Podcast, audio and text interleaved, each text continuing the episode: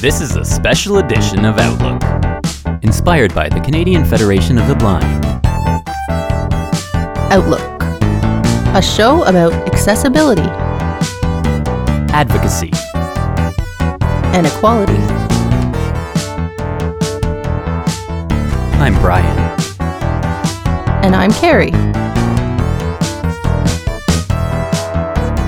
Outlook.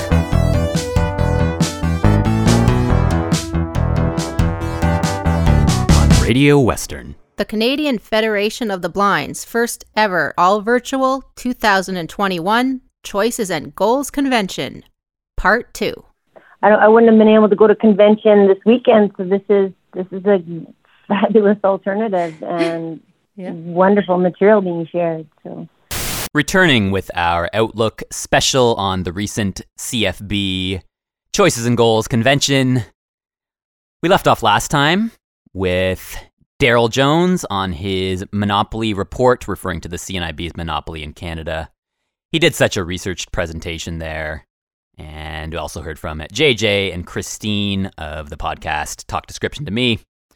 And then we took a very short lunch break really short because the questions were so great in that morning, second morning of the of the convention, that we didn't really have much time for a break. But you know what? When it's virtual, it doesn't doesn't really matter because people can grab food and, and Yeah, with the time differences and stuff, people are eating whenever Yeah. they could. And good point. Yeah, so it was a great morning of panels and so much interaction in the question and answer sessions that, yeah, we just ran into lunch with Daryl there, but that was all right. and then coming back from lunch break, the short break, I put on my headphones, and then it was really nice to hear Donna chiming Mhm. in there. Yeah, Donna Hudon is a, a member of the CFB for many years now, and she, since our last in person convention, had some health issues, a lot of struggles there, and, you know, getting well again. And she's doing well, but she, I guess, is just recovering from something recently and wasn't, wouldn't have been able to make it if we were in person. So she got to listen over the phone the whole weekend, and Another she appreciated that. another bonus of having these events virtual now and especially once things do start opening up again having a, more of a hybrid so that people that are going through some issues or, and can't necessarily make things in person they're still able to attend and be included and that's just it meant it meant so much that she was there and I, just thought that was that was really really awesome Yeah, I think, I mean, going forward in, in, in years to come when we have conventions that are, again, in person, we're going to try and attach some sort of a virtual element to it for people. So hopefully we can make that happen. So, next in our sessions to start the afternoon, we featured Maggie Bray. Maggie Bray's been a CFB member for a while and she started a support group. It's called Kernels of Hope. And it's taken from the Kernels books, which is some literature that comes out of the National Federation of the Blind just some philosophy lessons and how to how to go about life. So she always has an interesting discussion there, and it's a great place for people just to talk about some of the day to day you know stuff that goes along with being blind, good and bad. and if you ever have any questions about kernels you can always reach us at info at cfb.ca Despite the setbacks that the world has endured, it has been an incredible year for the Kernels of Hope peer support group run by the Canadian Federation of the Blind. So I'm here today with Doris Belusic, the editor of the Blind Canadian. Yes, a- an article that gets uh, that is submitted um, um, and written solely for the Yeah. purpose of the magazine, Original, no, other original, and um, you know if it gets chosen for publication, yes, then there's a twenty-five dollar honorarium. Okay, I wasn't ready for this, but uh, but I am here, so I can. sorry about uh, that it's the way it goes can't it. Sometimes Yeah, yeah. No, thank you very much. And and it's not that blind folks are against cycling. Uh, we're not. We're we understand the importance of cycling to health and everything else in the community. Uh, more affordable ways of getting around, but it shouldn't be at the expense of blind people's safety that wish to be independent in the community. Great presentation as always. Carrie, Brian, you guys picked a great slate of uh, people to put on these presentations. Outlook.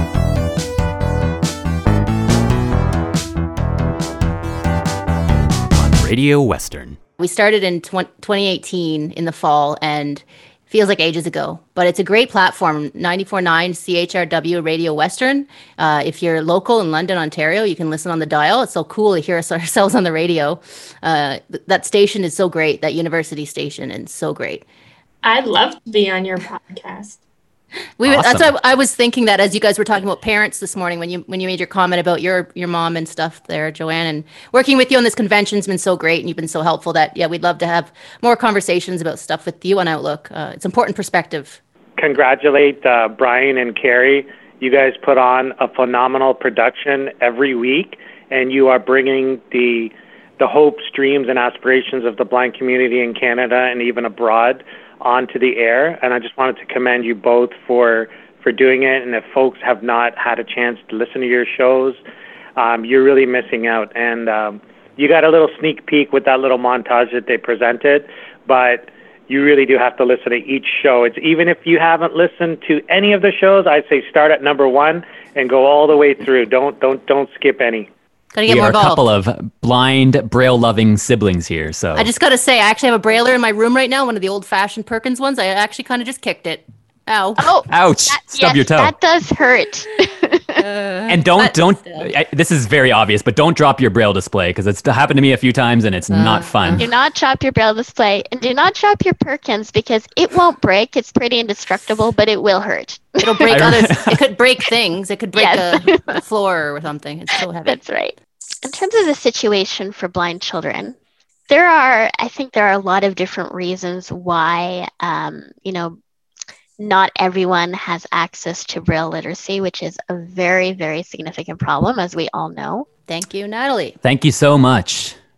I think Thank you for having me. aside from listening to music and playing guitar, braille is my favorite thing in life. So I really appreciate Yeah, this. mine And too. It's really interesting there to listen back and hear how relaxed and confident we became at that point. It was afternoon, I guess it might have been what, five, maybe by 5 p.m. our time or something. Who knew anymore at what time it was? Um, but you can really hear it there with our exchange with Natalie from Braille Literacy Canada. Yeah, that was uh, when I booked. It's important that we feature Braille Braille literacy on our conventions. Not all blind people know Braille, of course. It's not the easiest skill to learn, but it's not impossible either, and it's very doable and it's very important. So we always like to feature Braille. So I'm really glad that Natalie Martiniello, the president of BLC, could be at convention. So yeah, we had a good conversation. So by that point, you and I were a little more relaxed, and so we had some nice banter there back and forth with Natalie. Yeah, I love that whole Brailler talk that you brought up about dropping on your toe, and then I, I just made me made me relive my experience that when we were back at the station when I dropped the, my Braille display coming out of the studio once. It was always a rush Oh. to get out of the studio sometimes because there'd be a show after us, and yeah, I just think I didn't have it in my bag and I dropped it, and it's just that feeling because it's Braille is something we depend on so much now, and especially with technology having these displays, so you really do have to be careful. And like she pointed out, dropping a Braille, you're not really going to break it, but I don't think I ever dropped a Braille on my toe. Yeah, I didn't Um, mean to, but it was on the floor there by the wall, and I kicked it Oh, you as just I like was kicked your, t- stubbed your toe on. as I was hosting. right? I stubbed my toe on a brailler. So But great booking, Carrie. I'm really glad that we got them in. I know. I think we were originally going to have them on the the first day for more of the networking time, uh, but things just got so booked up, and Oh, it's, yeah. it's a lot of rearranging when you put these things together, which we definitely learned. Also, a lot of great compliments in there, Care. yeah, we got some feedback for how we were hosting, which is an extension of us at Outlook. So hmm And then Roger Curry. He also has a show on Radio Western, and so right out of London, Ontario. He was at the convention, and I think I previously mentioned that he helped a lot with mentoring throughout the event, and also what a what a testimonial there he left. Really, I think that was the most praise and just something about the way he worded all of that was so perfect, and I just want to give a huge shout out and thank you to Roger for that. listener right now listening to this, you are already obviously listening to our show, but then he's telling you you really should. So he's telling you to catch up on old episodes. Yeah, start from number one and go all the way through. Like Thank what a what a rousing review there from Thank you, Roger Roger. Curry. And then again, more more Outlook feedback and connections going on there with Joanne again coming up.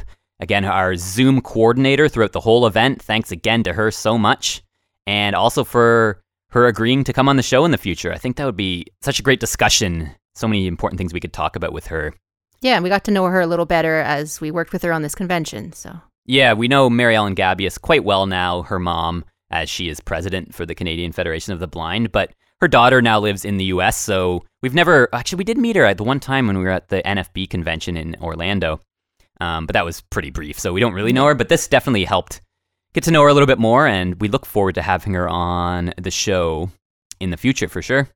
hmm You mentioned Justin already, Carrie, but I just wanted to say I'm so happy again that you made that connection. You were the one who found Justin. How did you do that again on Facebook? You On my Facebook news feed, I just follow a lot of podcasts and things, and there was a local workshop for a podcast that he does, Yeah, to Peterborough, the radio station there, Trent Radio. Trent Radio. Yeah, so I just made a connection, and I showed up, and I and we reached out, you and I both, and we've been interviewed on his show before, and we are going to have him on Outlook. Yes, coming up, I think the end of June, early July. So stay tuned for that. We'll do some cross promotion with us being on his show and him coming on ours. And that's why these conventions are so great. You network, you meet new people. I mean, we're not there to just make connections for our Outlook, but that's a big part of it. And that's also why, Kara, I'm so glad that you volunteered us to be the hosts because that just allowed us to have that forum. And we didn't talk about Outlook tons throughout the day because it was the convention. We didn't want to make the focus totally on us, but we brought it up a few times. And I think that just helps get the word out. Well, that's who we were, and we were the ones emceeing, so it was important that we gave that explanation a few times. But I am just glad we found Justin and we were able to introduce him to our convention because having first time attendees each year is nice to see. And he really seemed to get a lot out of it, so that's great. Yeah, he asked so many questions. You'll hear a few more coming up here. And then also Oriano Belusic in there discussing bike lanes and the issues that they create for blind people. Another former Outlook guest, I think we had him on late last year, so check out that episode for more details on the bike lanes. Yeah, if you're a cyclist, especially, but Mhm. for everybody.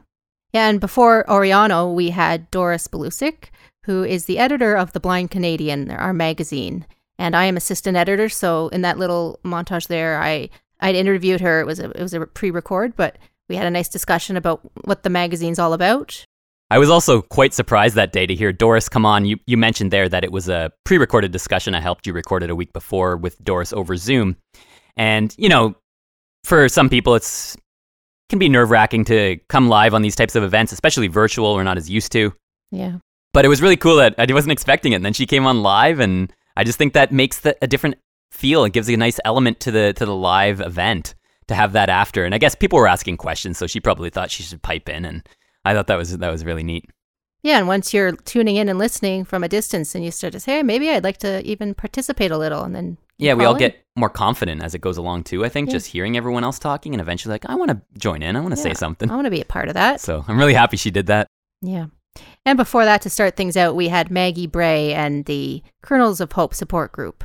Yeah, so she started off our afternoon on the second day of convention. And the afternoon did get quite crazy at a point just because everything had stuck to schedule. I mean, I, I know I mentioned that we were behind schedule quite a bit there, but we still kept everything in order up to a point. But then there's a big presentation plan that you'll hear about coming up here in a minute that wasn't quite ready. And this, this stuff happened. So we had to juggle things around and it was a little bit difficult at first. I was like, how the heck are we going to do this? But then we did pull it off. Although at one point I was like, oh shoot, Kara, we have Braille Literacy Canada coming at this time, and they're they're not quite. It was a little bit easier, I found, to move things around when it was all CFB members or people that we were more connected with. But Braille Literacy Canada, we've we've connected with in the past, and that actually we've also had them on Outlook already back in January. Um, but they were one that was booked a third party more so, so we wanted to make sure that they had their set time. We didn't want to be like, oh, can you go an hour later or something? um, but I'm just happy that everyone was so flexible and and we we worked it out. So Yeah, and we're used to being adaptable here at the CFB. So. Yeah, it's one of those things I always like to talk about. Is just adapting is so important, especially as blind people. Um, for anyone, obviously, but blind people were just used to it more. I think because you're always you have to be prepared for the unprepared. Like I don't know how to word it, but you just don't quite know what's always going to happen. Ben is here, so maybe we'll let Ben go first if he's ready after these two questions, unless he wants to wait. It's just then I think Alex's presentation is at least 50 minutes, maybe. So I don't know if Ben, you Yeah, have I a preference or if you want to mute and let us know, but I'm thinking that might make more sense for you to go I first. think it would. Um, I, I was actually interested in the other. I, I'm I'm cool to wait. Okay. Well, we can do that too. I just I thought I'd give you the choice. Are they just are they case. ready? Heck, Well, yeah. I don't know if they'll We be are. ready, but Yes, we are. Okay, so I think the plan now is to do a door prize before we get to this exciting video, as I was just saying in a back end chat here. I guarantee it'll be worth the wait, Alex. yeah, I was gonna say a it's, great it's job. like we're bra- we're building the hype here. It's, it's Yes. They, they got a message to share, and we can't wait to hear it. So Absolutely. So Okay, am I muted? Can you hear me? we can. Shuffle, shuffle, shuffle. Okay, but okay. Brian Kaduski, Kad- Kaduski. I don't know how to say. it. wait, Brian- who's that? Who's Brian that? Kaduski? Kad- Kad- Kaduski. That's that's my co-host here. That's me, oh. I think. Oh, That that's is. your name, Brian Kad- Kaduski. Wait, this is really this is really awkward. Carrie, can you take over, please? Oh, oh, oh my You know what? Okay, I- and the password is radio station. Radio Outlook. station. All right. Well, okay. So Who- here's who a, is- who's Brian Kaduski? Am I saying this right? Yes, Yes, that's my name, Nancy. Nancy. That's Brian, Oh my God! Oh my! Oh, you're kidding our me! co my co-host here. Oh my God! That was the most authentic way of doing that, Brian. There's Oh no my way God. that that was um, planned. She Oh boy. didn't even realize it's you. So Right, there we go. It's a Sunu band, which I hadn't heard of before, but if you were around yesterday, you may have heard that.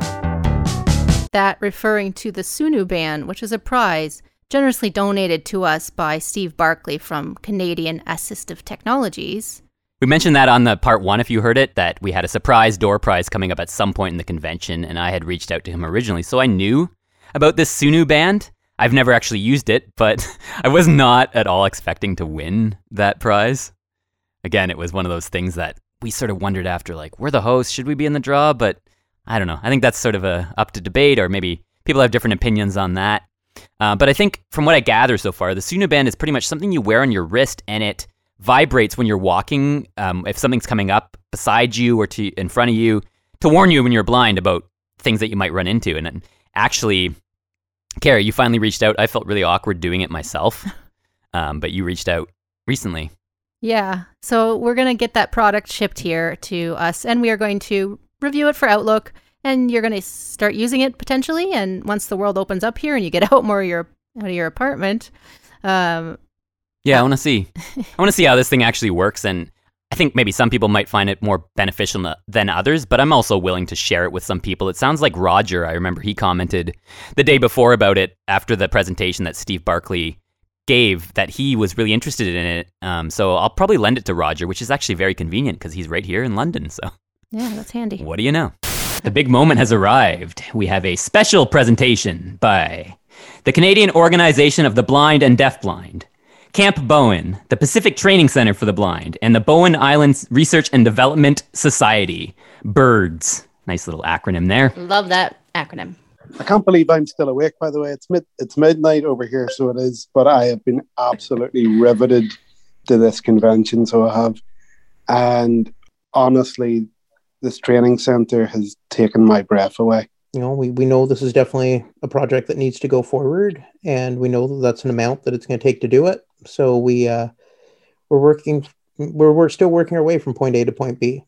Guys again man every time i think oh, the next presentation can't get any better guess what? It does. So from braille reading to cane use all skills that i consider myself and uh, the group of friends who are visually impaired or blind who are proficient in uh, those kind of skills. Uh, i'm from ontario and to listen to this presentation of course i can't see the screen that well. This has been one of the most humbling experiences of my life and what you guys are doing is just absolutely incredible. So big round of applause to you guys and the fact that you rely solely on blood sweat and tears and determination without any huge subsidies from any sort of governments man. It, one of the most humbling experiences of my life. I, this is something i will never forget. I just thank you thank you so much it really does mean a lot to hear you know to hear what people think of uh what what we're doing because so so often it uh both Yeah. on the camp side and on the training side so often it can just feel discouraging My name is Ben Fulton. Um, I'm here in my, you know, home office, um, just wearing jeans and a t-shirt today. But you could, if you could see, there'd be the um, my rack of suits behind me. Uh, it's on wheels, so I can wheel it away. And uh, you know, this pandemic has certainly been a challenge. Um, you know, making multiple appearances in court by Zoom and uh, experimenting with different camera angles, getting you know feedback from judges and everything, and uh, you know working with different virtual backgrounds. So I've, I've got that all figured out now. It took me a long time to find a place my very first year. Um, I'd set up everything and I was ready to rent it right then and there. And um, the person who was showing us the place uh, just all of a sudden told me that it was it was no longer available that it had been rented.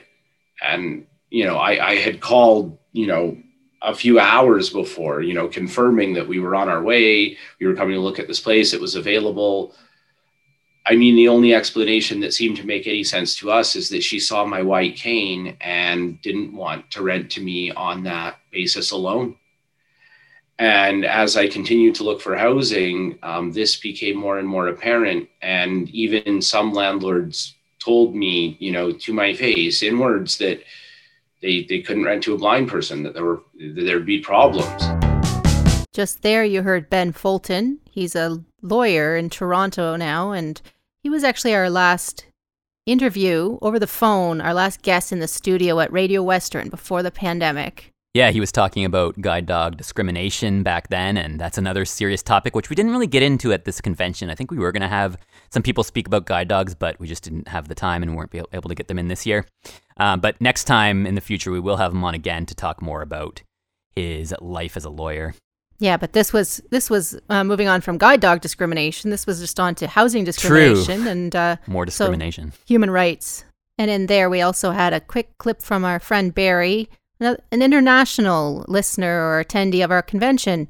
As we said in the first part of this special, we had someone come in from Kenya into one of our questions sessions, and I, we were not expecting that. Yeah, it's a little different with Barry. We know him. He's a good friend of ours, so we were expecting him to be there. Not that we really didn't appreciate him coming. That was awesome. He did. Uh, but the Kenya one was a total surprise, but just so cool to have people from different countries at our convention. That made, made me so happy. Yeah, it's like, how do they find us in the first place and how yeah. do they connect? Really. That's what's so neat about virtual, I think, too. Mm-hmm. Then you also had Alex and the crew out west. That was quite a big presentation. We didn't really include too much of it because a lot of it is still to be announced. They're working on so much out west. It just amazes me when you when you hear everything that they're doing. So they presented this very long video, which isn't released yet, but I'm sure we'll find out more info in the future, talking about their organizations and this capital project that they're working on. And if you go to ptcb.ca. You can find out more about them. We'll definitely have them on Outlook, Alex and Elizabeth. For sure. Yeah. a lot more about what they're up to. Yeah, and again, you heard from our pal Justin in there, Carrie's new connection, giving some his feedback for Alex's presentation there was so flattering, his Hmm. life changing, or I forget how he worded it. It was so well. Yeah, but he's one of our young um, attendees there, and it was his first time at convention, so that it has that effect on you.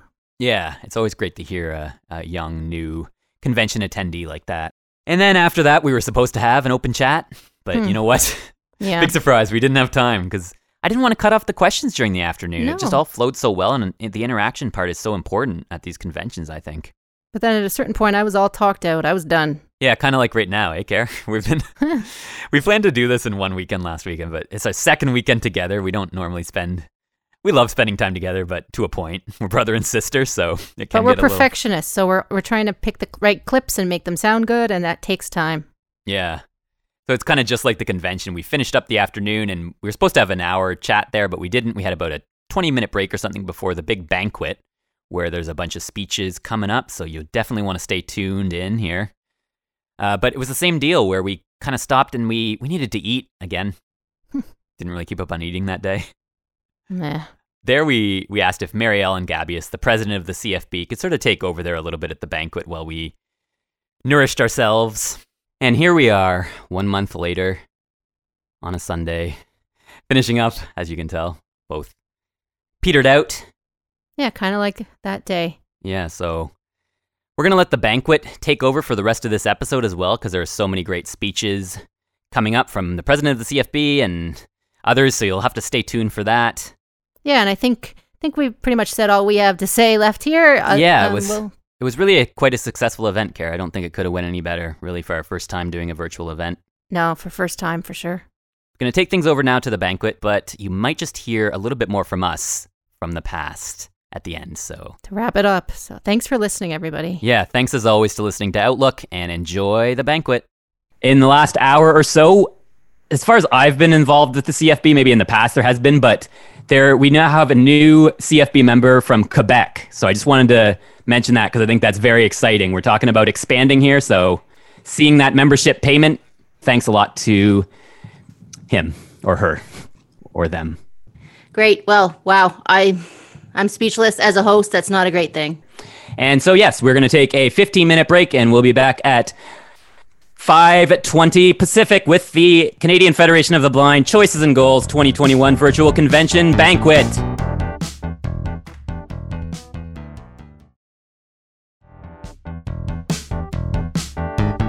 Yeah, we're, we're waiting on our pizza order here, so it's it's so different virtually, right? We normally Yeah. we'd be sitting What all together in the here? banquet hall, and What time is oh, it? oh, I don't even know. I put away the clock because at this point, you know what? I'm just going with the going with the flow. So, Yeah. Is Nancy available? I am. At- I am. I'm just putting my pizza in the oven. Can you hear me? We can. okay, I'm all dressed up and I forgot about my food and my booze, so I'm just mixing it right now. Okay, I'll be right back. I am very excited to introduce someone who has been a personal friend and a sister in the movement for, I don't even want to say how many years. It hasn't been quite 50, but it's been close, 40 at least. Um, Marci Carpenter is a solid, strong Federation leader. So, for a few words, I'd like to introduce Marci Carpenter, President, National Federation of the Blind of Washington. Thank you so much, Mary Ellen. Good evening, everyone. It's so great to be here. The spirit, the love, the commitment are so evident. And um, it's really great to be a part of that. I've kind of had to step in and out, but uh, but it's, been great. As Mary Ellen said, I'm the president of the National Federation of the Blind of Washington. Just a little bit of information about me. My pronouns are she, her, hers. Uh, my Zoom photo is a photo of me uh, just taken prior to an NFB National Convention banquet a couple of years ago. So I'm a, a cisgender Caucasian woman with um, blonde and some white hair.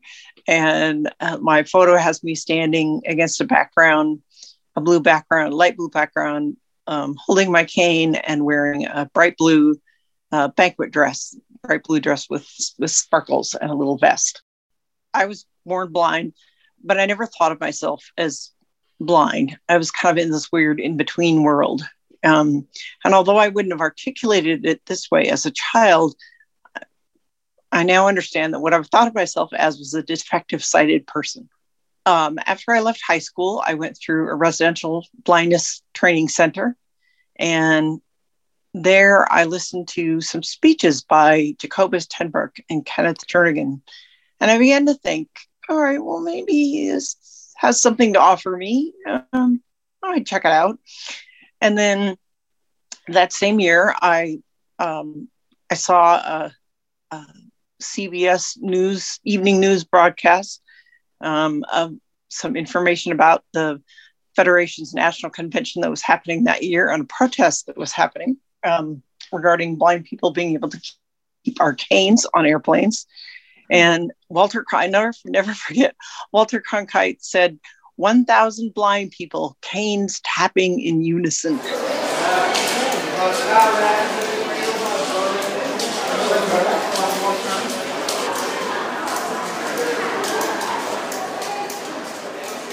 Uh, Dr. Jacobus tenBroek was born in Canada. He was a Canadian. Um, his great intellect was lost to us in Canada, at least directly, because of the lack of opportunity here. The commitment we are making to one another is that we will not lose any more possibilities from any more potentially great blind Canadians because we cannot offer the opportunity that they deserve in this country. I know that what he will have to say tonight will make me think because what he says always does. And so it is great joy and pleasure that I introduce Scott LaBarre. Well, thank you uh, so much, Mary Ellen, and uh, it's been a great day being with all of you. Uh, I have been uh, coming in and out as I can uh, throughout the day, and I've really enjoyed the convention. Um, I have my own law practice, have been running that for a long time. Uh, I've built a successful business. Um, I have a wonderful family. Uh, my wife, Anahit, who's also blind, uh, is a teacher of blind kids. She just changed her career in the last year here. Um, she's got a good job. Uh, we've got two wonderful kids. I do have my video on for a moment to uh, accommodate those that uh, have some vision, the fully visioned or the partially visioned or whatever we want to call them this evening. I am sitting here on my patio, Uh, and maybe what you see behind me is our backyard. Uh, and um, I am wearing a purple uh, NFB t shirt. well, it's not exactly a t shirt, it has a collar. It's sort of a golf shirt, I guess you would say. it has my name on it and the Federation logo and all that good stuff. Uh, I am a white cisgender male, almost 53 years old. I'll turn 53 right before the National Convention. Uh, my pronouns are he, him, his, uh, and um, I have literally uh, been involved in the National Federation of the Blind uh, all of my adult life. Honestly, I didn't want to be involved with any blind organization. I thought blind people were weird. I mean, I know I was blind and everything, but I was, uh, as uh, Carrie and uh, Brian were saying, I was in an integrated school, mainstreamed, as we said here in the U.S. I went blind in 1978, and I wasn't originally going to talk about this, but heck, we're just among friends here, right? We're sitting out here on my patio. It's a beautiful evening, by the way in Denver, Colorado, or more accurately, Centennial. So, welcome to the LaBarre patio. Uh, and anyway, so about this guy who was on the radio. Uh, it was really interesting to me because he was a traffic reporter. When you're thinking, traffic reporter, that's sort of an unusual job for a blind person. But that was a very special job created for one person, and he was lucky enough and talented enough to do it and had a nice on air personality.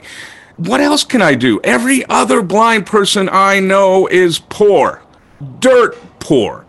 Uh, and some of these dirt poor blind people that I knew had master's degrees. So I thought, all right, I'm going off to college. I'm a good student. I've worked my rear end off.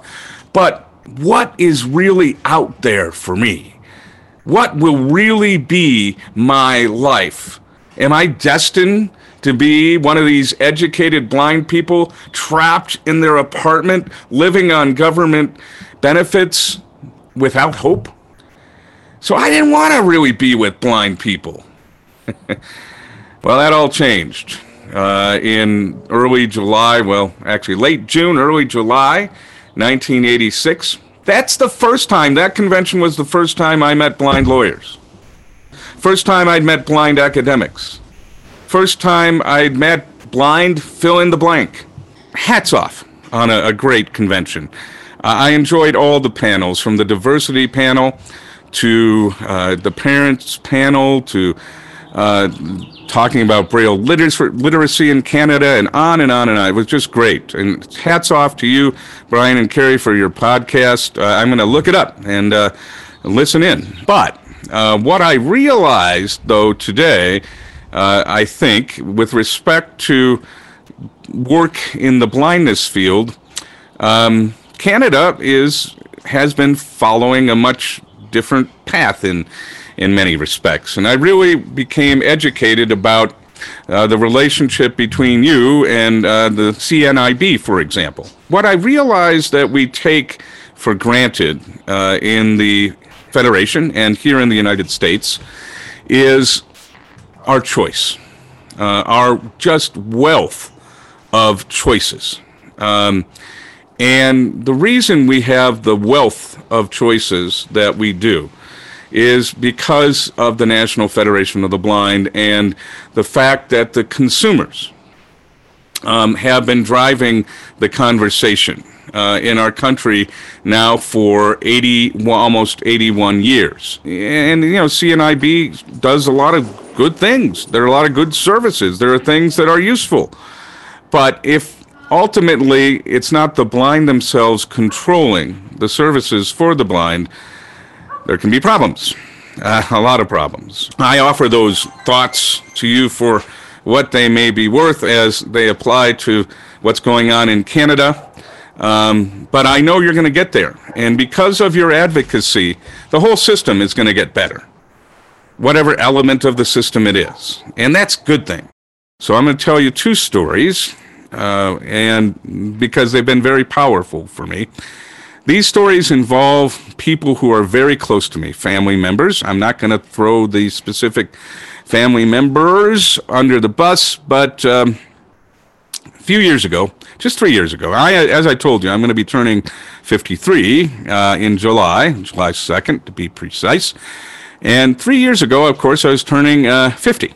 Now, uh, another personal thing about me, my favorite band of all time uh, is U2. Um, you know, I love music. I like got lots of favorites, but for many reasons, I really like U2. I really do like you too. But anyway, um, so on my 50th, um, U2 was on tour here in the U.S. and uh, they weren't coming to Denver, which was weird because normally they always come to Denver. Uh, but I, I, you know, my wife encouraged me to do something I wouldn't normally do on my 50th. Um, so uh, U2 was playing at Madison Square Garden uh, right on, well, the day before my birthday, as a matter of fact. Uh, and um, I, I, decided to go. And my wife encouraged me. She didn't want to go with because she doesn't like U2. I mean, she likes you, but not U2. Uh, but anyway. Uh, uh, so she encouraged me to take a friend. So I called a buddy of mine in the American Bar Association. That's the uh, largest organization of lawyers here in the U.S., and I'm very active in the ABA. And a buddy of mine named Alan Olson from Des Moines, Iowa, uh, known him since we were young lawyers, and for me, that's a long time ago. Uh, and I asked him if he'd go with me to New York. And um, he said, yeah, sure. So after I did this, I was telling this family member who knows everything about me, uh, knows that I'm a successful lawyer, knows that I have a great family, knows that on and on and on knows my story. Uh, and my family member asked me, "Well, is this Alan? Is he um, is he a normal lawyer?" Uh, and I, I, said to this, well, what do you mean normal? I mean, he's kind of an odd dude, to tell you the truth. He's, you know, no, but I mean, can he see? So, uh, I guess I'm not a normal lawyer, uh, be, by virtue of being blind. This really hurt me because, as I say, this person knows me, knows what I've been able to do with my life. I, because largely of the National Federation of the Blind, I've been able to live the life I want. But I guess I'm not a normal lawyer. So this as I say, the I, am still unpacking the emotional um, weight of all of this and figuring out the full implications. So, not to be outdone, uh, on the on a conversation with another very close person who knows me, uh, and um, this person was telling me that uh, they had a friend um, who had just committed suicide because. Um, they had terminal cancer and a lot of pain. Uh, was you know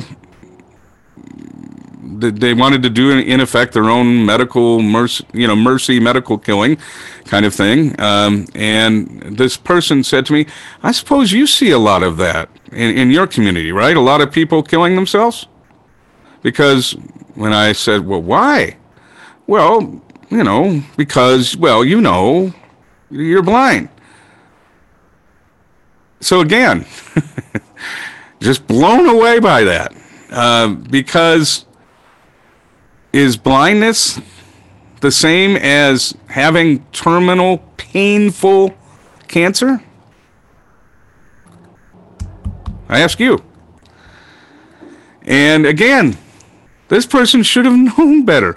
I, I, I, you know, I, I don't wake up every morning thinking that, oh my God, I'm blind. I better get, better get whatever implement I need to off myself today.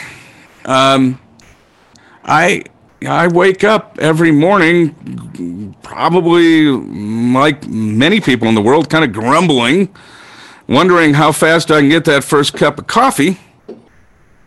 I don't think about how terrible my life is. Yet, this close person in my life thought that our community would have a much higher rate of suicides because of our blindness.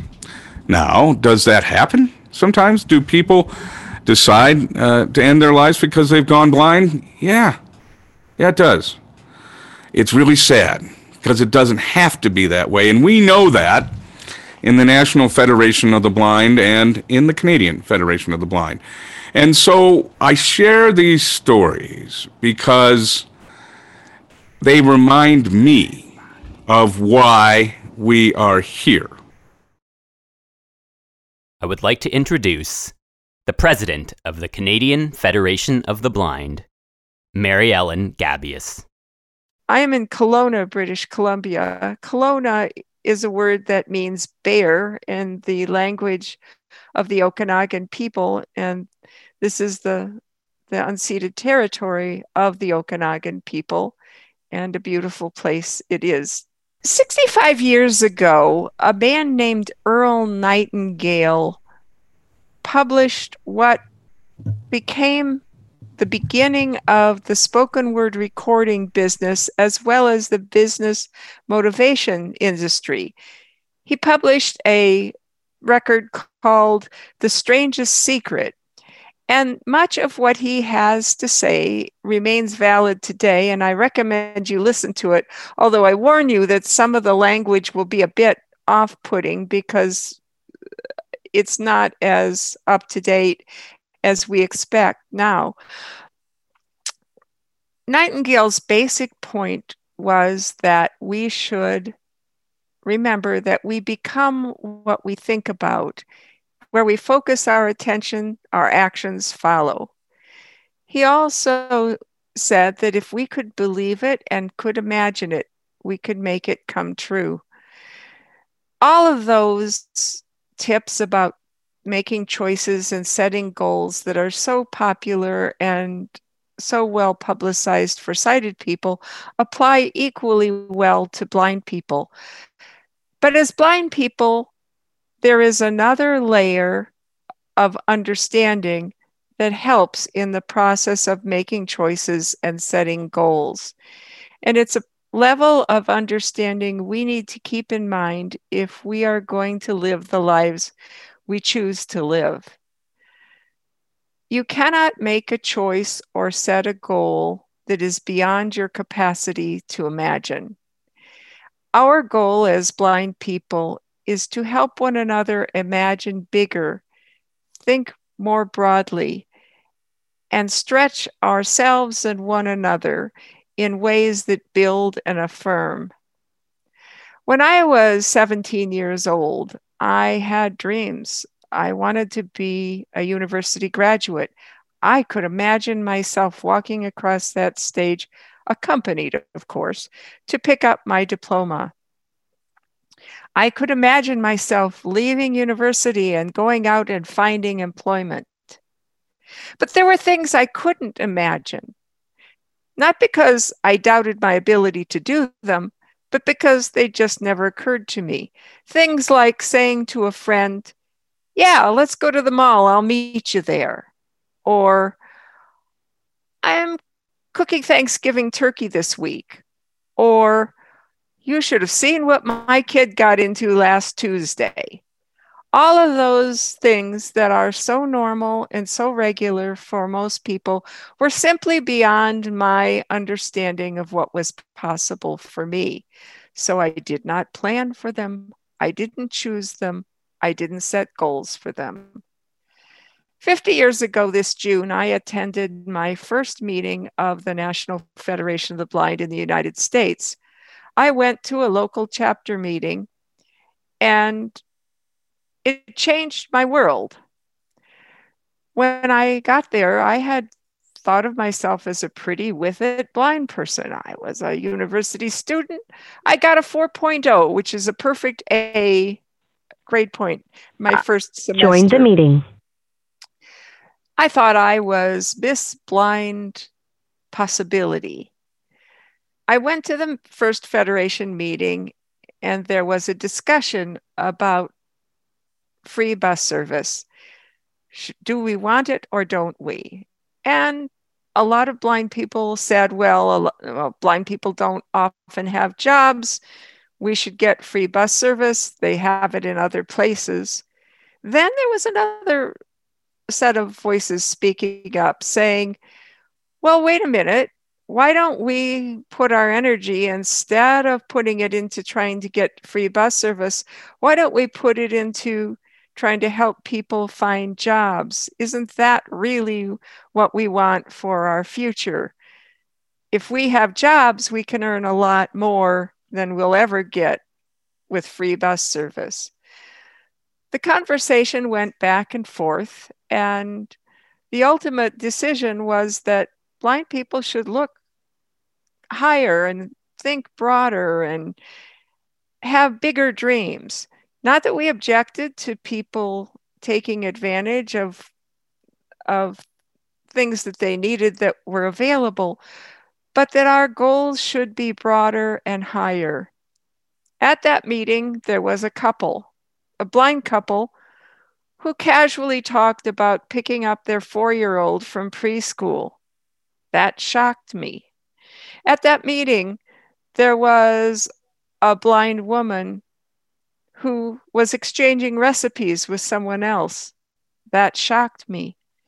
It didn't take long for me to understand that I had been setting my goals too low, that I had not been imagining a life full of endless possibilities, that my dreams were too little, my goals were too narrow, and my choices had been limited by myself.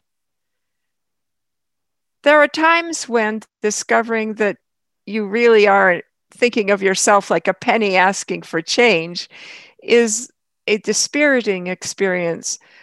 But because of the joy and the willingness to share and the expanding horizons at that Federation meeting, I left feeling humbled about my foolish arrogance, but excited to know that I didn't know what the choices could be, what the possibilities were. As I became more and more involved in the Federation, and certainly the experience from this convention tonight was the realization that as Federationists, we have both the obligation and the opportunity to widen one another's horizons, to help one another dream of bigger goals, make better choices.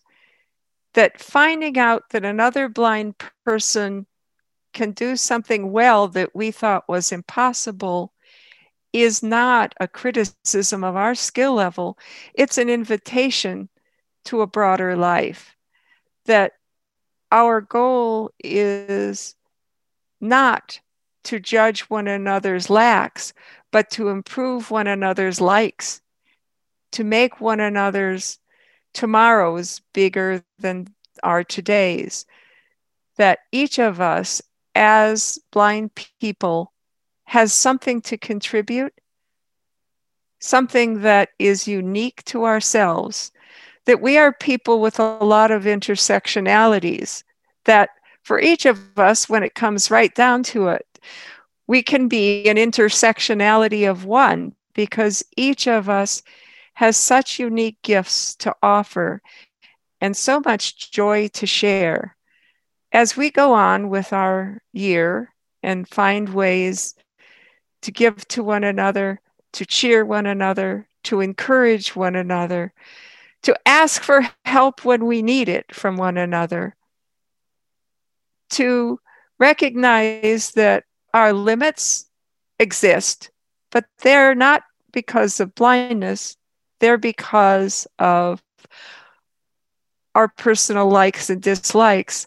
I will never have the precise legal interest and, and tolerance for details that Ben Fulton described today when he talked about changing the laws, or Scott LaBarre demonstrates when he goes through the process of evaluating contracts. But I have my own gifts to offer. So I do not have Brian's radio voice. But each of us can build one another in small and large ways whether we are people who will ultimately be like fireworks rockets that light up the sky, or whether our personal gift is being the kindling for someone else's sparks.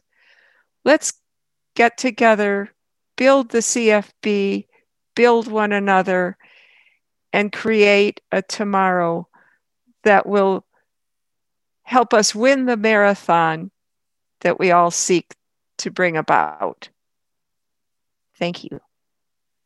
I want to make sure that our co hosts, who, um, as far as I'm concerned, have this job for as long as they want it. You made the convention fun and you worked with goodwill and good humor through some challenging Zoom uh, events. And so, thank you, Brian and Carrie, for what you have done. You've you've made the convention just a delight. Um, do you have anything else to say? Yeah, so I just like to talk about how quickly that uh, I, I wanted to talk, do a diversity panel on this one because I have other intersectionalities. As as Victoria this morning said, I am a woman. Uh, so there's your own set of issues there. Um, I also have I- invisible disabilities. And so managing invisible conditions with visible disability like blindness is tricky. Um, but then Scott said something in his speech tonight about, you know, having chronic or like terminal painful cancer. And um, it just made me think I, I'm, you know, I'm lucky not to have anything like that, but I am also seeming to be stuck with a lifetime of chronic pain. And that makes something like hosting a, a thing like this over a weekend hard. It's made much easier being at home. But when Scott sort of made those comments about what's considered impossible to live with what's you know i would take blindness over my chronic pain every any day and it, it you know what makes life worth living and it's it's often just the people in your life so all of you thank you very much for your understanding this weekend scott thank you for your speech um, appreciate it. You know, when you're trying to make some jokes and there's not, you know, we don't all have an audience so you can hear them chuckle. It's hard, but I, I chuckled several times. And over the weekend, there were serious things, but you all made me chuckle and smile and you warmed my heart. And yeah, you, oh, Scott, you had a great voice for a speech like that. You're like a radio guy too. Absolutely. Just like, just like yes. Brian. I also just want to say something about my sister upstairs is she she speaks of her chronic pain and you know I've been obviously you know I'm three years younger than her. I'm 34, and she has had a tough, a tough go. And like we say, oftentimes people who don't know much about blindness, they think this must be such a terrible thing to go through. But in most many cases, it's not the blindness; it's these other things. And you know, I've had an accident in my past. I've where I fell and hit my head and was diagnosed with epilepsy a few years ago. Luckily, with medication, that got things under control. But those experiences were w- much worse than anything else I'd ever experienced. Blindness to me, for me, and my and everyone has a different experience. Of course, I was born blind um, and always had the same amount of vision. It has never changed. Um, whereas Carrie lost some sight throughout her years, and that is definitely a different thing. Although we can relate in so many ways, it's still kind of hard to t- fully relate on certain things because of that. And Carrie mentions her chronic pain. 15 years ago or so, in, in high school, she had headaches so bad that, you know, she just, she couldn't function. She was, I would, I was living with her for a year in between my stints living in Toronto. And she, there were days and days where she would just not be able to get out of bed, couldn't function, couldn't do anything. And I just felt helpless. I wondered what I could do. And she has come so far in the last 10 years. She is the biggest joy to be around. And her persistence and everything she's been through and the fact that she's still doing so much. She's an amazing writer. I don't even I don't even have the words to express how much she means to me and how inspiring she is and she's my true hero in life and and uh, I couldn't live without her. Come on. Is all the same, Brian. As it's honoring to co-host these events with you and I feel the exact same. I almost lost you several times and I just think I'm the luckiest person because most most blind people do not have a sibling who's also blind, and you know, as many struggles as I've seen you go through, um, it has been less about your blindness. Yeah, you you don't let that really stop you, and so it's the same thing. And I'm so lucky that I have you, and so that makes makes a, a job like co-hosting so much more of a pleasure. I I'm out of things to say at this point. And uh, after some sleep, maybe I'll have some better poignant thoughts. Because as a writer, I I do like to be able to think my words through carefully. So thank you everybody, and thank you Brian, and I will. You know, I've teared up several times. So thank you everybody, and I hope everybody has a great rest of the night. To learn more about the Canadian Federation of the Blind, go to cfb.ca. Send us an email, outlook on radiowestern at gmail.com. Find us on Twitter at OutlookCFB and on Facebook, facebook.com slash outlook on Radio Western. Eric, you are unmuted. Hello, Eric. Uh, no? Okay. Sorry, uh, I knew this would happen. I'm right in the middle of a bus station. Uh, you, do you want to? Uh, all I wanted uh, for now was just to make sure that we get in a plug for the Assistive Technologies Canada uh, exhibit hall space later on this afternoon.